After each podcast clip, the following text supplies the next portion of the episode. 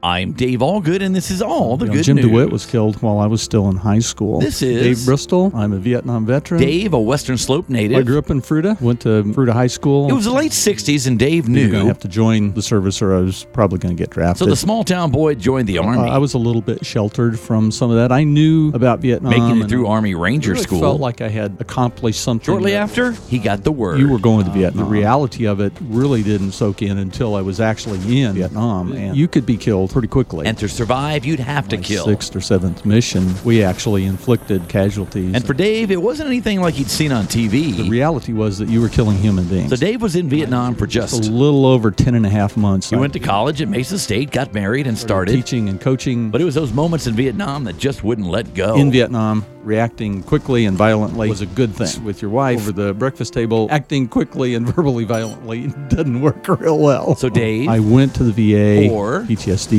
screening, And- that's exactly what it was. Dave Bristol learned a lot about himself. that ten months formed me in so many ways. Mm. Vietnam War taking its toll. Took whatever you were, just intensified it. Dave writing a book about his It experiences. was my war, uh, long range reconnaissance in the highlands of Vietnam. Now at 67, Dave is happy, content, and a better man. happily married to my wife Janet. He admits he has You know, moments. I still go through times when I get depressed. But what's different is I know I'm going to screw up, and I know I'm going to do things wrong, and I'm forgiven if I mess up. And that's all. It was extremely therapeutic for me. the good news.